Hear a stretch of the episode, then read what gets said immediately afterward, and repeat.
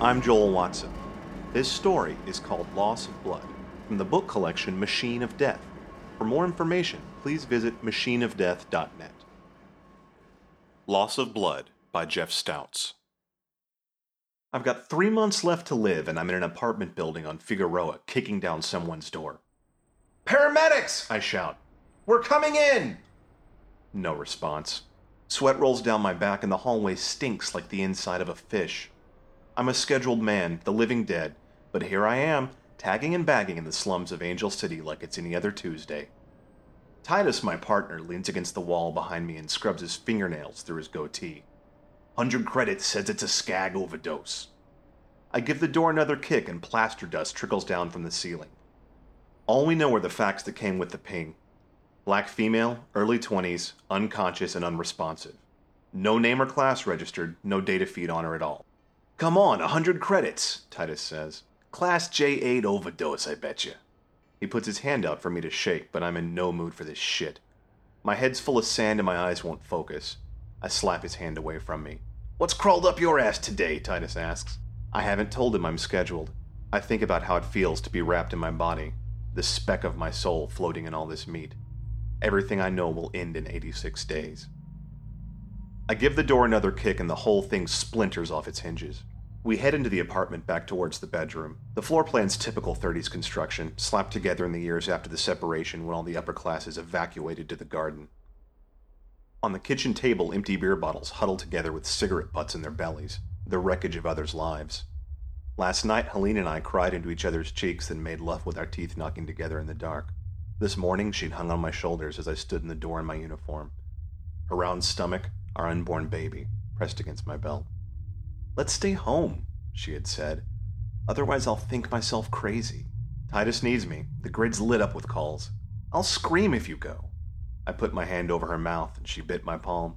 Sometimes at night, when I touched my forehead to Helene's, I could feel her thoughts turning inside her. They brushed my skin like whispers, and I imagined the two of us melting together. But now, in the scummy one bedroom on Figueroa, I'm frozen in my own blood, and the apartment's armchairs slump in the corners, nightmares on casters. Titus and I find the victim sprawled on the bedroom floor, with her skirt knotted around her thighs, and her feet bare, and one arm stretched out across the stained carpet. The window's open behind her. Whoever called this one in must have climbed out and run off. I kneel down over the woman and feel her strong, steady breath on my cheek. Can't smell skag on her, I say. You lost the bet. Not like we shook on it, Titus says.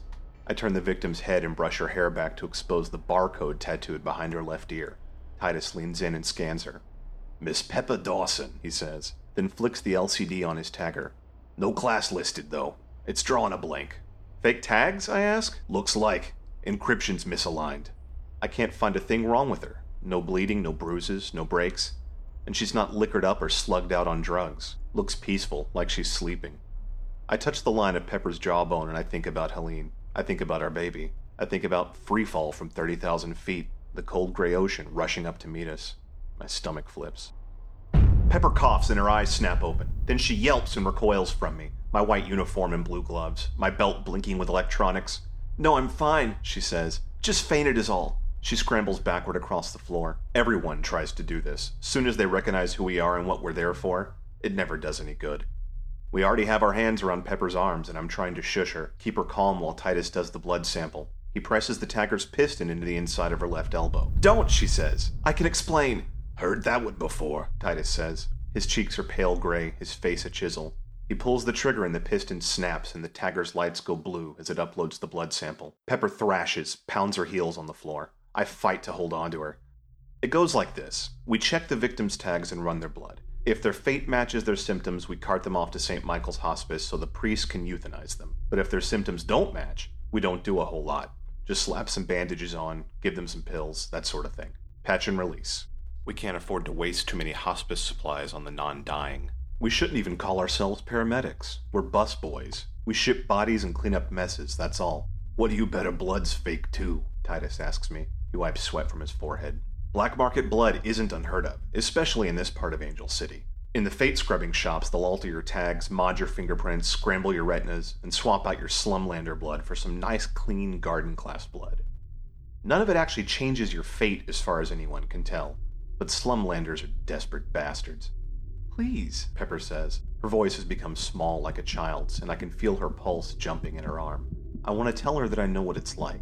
I know how it feels to look at death, to have its teeth on your neck. Two weeks ago, Helene and I had argued with our death counselor about our notice of scheduling. We're too young, we had said. This whole thing had to be a mistake, a clerical fuck up somewhere. The counselor had folded his arms. He looked like a typical ministry fob bad haircut, high collar, face pocked like sandstone. He took off his skull cap and tucked it under one arm and crossed himself. I wanted to spit in his face. What you're feeling is natural, he'd said. Your denial, your questioning, all very natural at this stage. He licked his thumb and flipped through our files. His voice oozed like motor oil. You're R4s, plane crashes, both of you. The longer we wait to schedule you, the more likely your fate will be expressed in unexpected ways. Last time that happened, an airliner hit Denali microchip, 8.2 billion in damage. Damage? Sure. But when I looked around at our apartment, a middle wing hole in a neighborhood full of garbage and rotting linoleum and blowflies and broken glass, all of us skeletons shuffling around down here in the ruins, I wondered what the difference was between this life and wreckage. When something blows up in the slumlands, you're just moving rubble around. Helene picked up the frayed edges of her bathrobe and tried to smile at the counselor, but it wound up looking cruel. The lack of sleep had turned us into marionettes. I asked about the appeals process, and the counselor shoved a thick stack of paperwork at me. Form 1678 ATF Request for Extension of Fate application. It was crowded with dotted lines and small type, layers of subforms, bricks of legal jargon. Helene's knee pressed against me under the table. The counselor explained that it'd take two weeks for the ministry's office to process our request. At that point, our case would be passed on to a higher court in the Orthodoxy, where a panel of clerks and lay priests would review it. If all went well, the counselor said, they'd contact us for interviews, background checks, and then they'd give us an application. I thought this was the application, Helene said. No, the counselor said. It's a request for the application. I felt hollow. Outside the window, searchlights swept the edge of the slums and a siren wailed. The ministry, hunting for someone. I imagined beastly, slack jawed men with guns patrolling the ruins. The counselor mumbled on about the beauty of sacrifice. He talked about the strength of our nation, how scheduling deaths prevented wars, famines, natural disasters. It was all so much bullshit, but we crossed ourselves, mechanically, as he led us in prayer. Providence, the counselor recited. Help Kelvin and Helene to meet their fates with grace. I'm pregnant, Helene told the counselor. She twisted the sash of her robe around her hands and her breath came in quick, shallow gulps. You'll kill our baby. I know, the counselor told us, and for that we are truly sorry. Motherfucks, Helene said. She swept her arm across the table and our paperwork cascaded to the floor. The counselor didn't flinch. I prayed, she said, her voice shaking. We made tithes, I anointed myself, and I used the rosaries. Our baby's not supposed to come with us.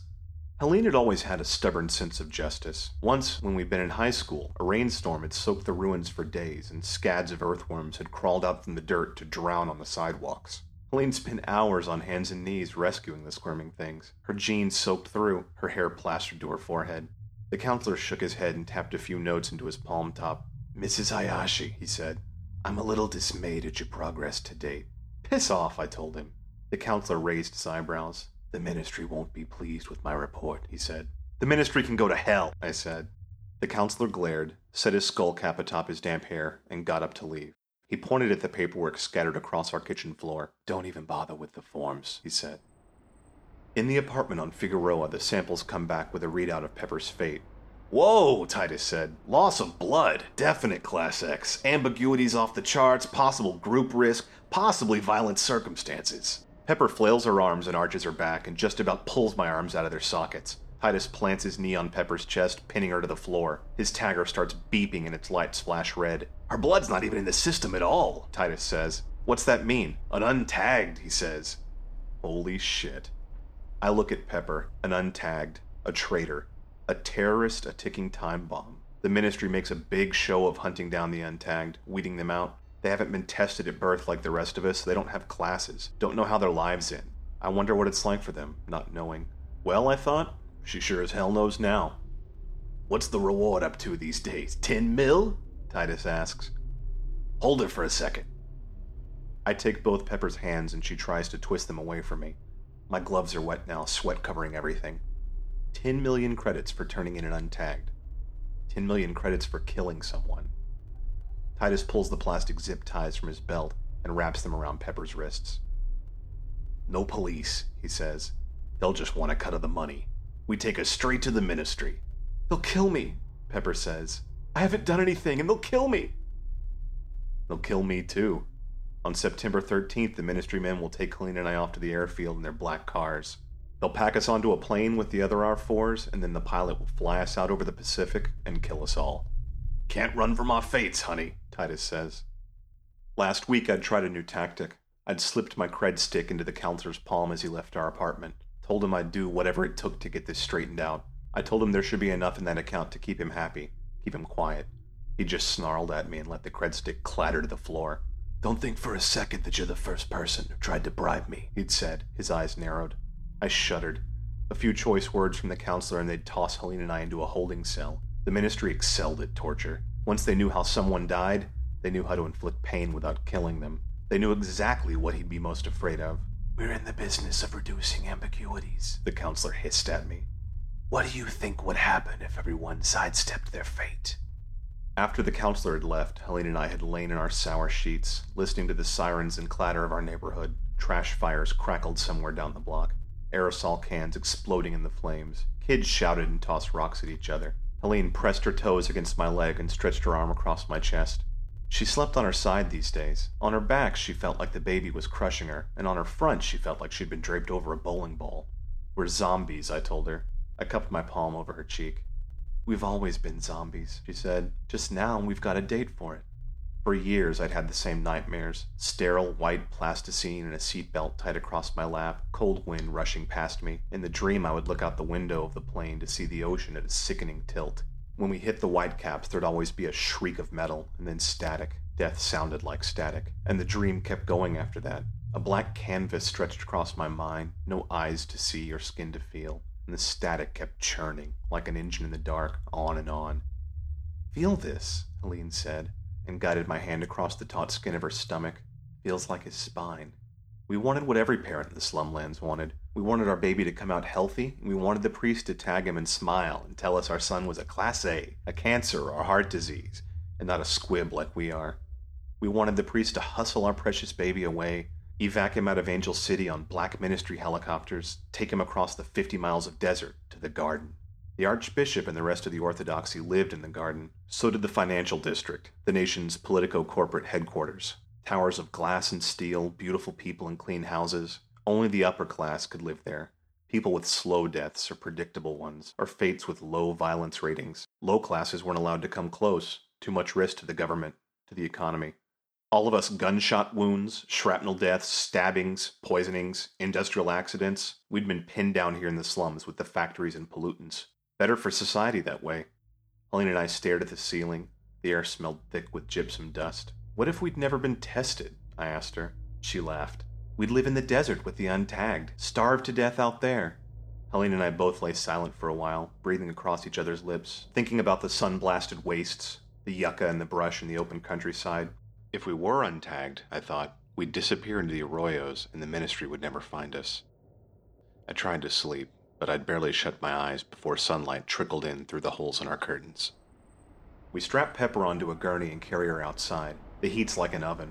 In front of the apartment complex, a statue of an angel glowers, its wings casting scythes of shadow. The engraving on the statue's pedestal reads, Your sacrifice benefits humanity. But someone had crossed out benefits and spray painted derails in its place.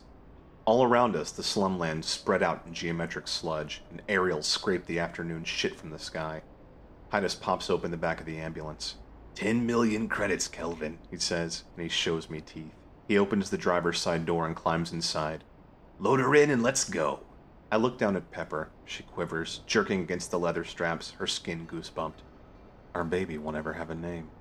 They'll fly Helene and I out over the ocean and put the plane into a spiral. The scream of the engines will swallow us, and our baby will never have a name. Before I can think about what I'm doing, my hands move over Pepper's restraints, unfastening them. She sits up and blinks. Me and my wife, I tell her, we're scheduled. Our baby. I'm shaking. You must know people. Someplace we can hide. Pepper nods and cranes her neck to look back at Titus. He's fiddling with the radio in the cab and isn't paying attention to us. My breath rasps in my mouth, my tongue feels suddenly heavy. There are safe houses, Pepper says. Her wrists and ankles are still zip tied together and she holds them up. We have a whole network of them. Cut me loose. We'll need a blood swap, I tell her. We need someone to lead us into the desert. We will, she says. I can already picture the lone highway stretching out through the Cholla. Helene and I will raise our baby in the cacti away from the smog, away from the ministry. I pull out my knife and slice through Pepper's zip ties. She rubs her wrists and scrambles to her feet. Then she rears back and spits in my face. Fucking pig, she says. She shoves past me and ducks into an alley filled with garbage bags and oil slicks. She sprints out into the maze of the sprawl. Titus slams the door of the ambulance. The hell's wrong with you? he asks. I open my mouth, but no sound comes out.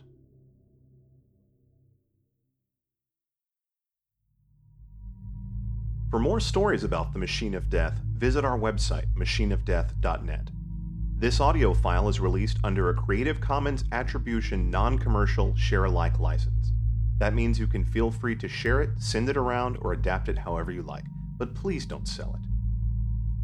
I'm Joel Watson. If you like geeky comics, good news, I already made one for you. It's at hijinksensue.com.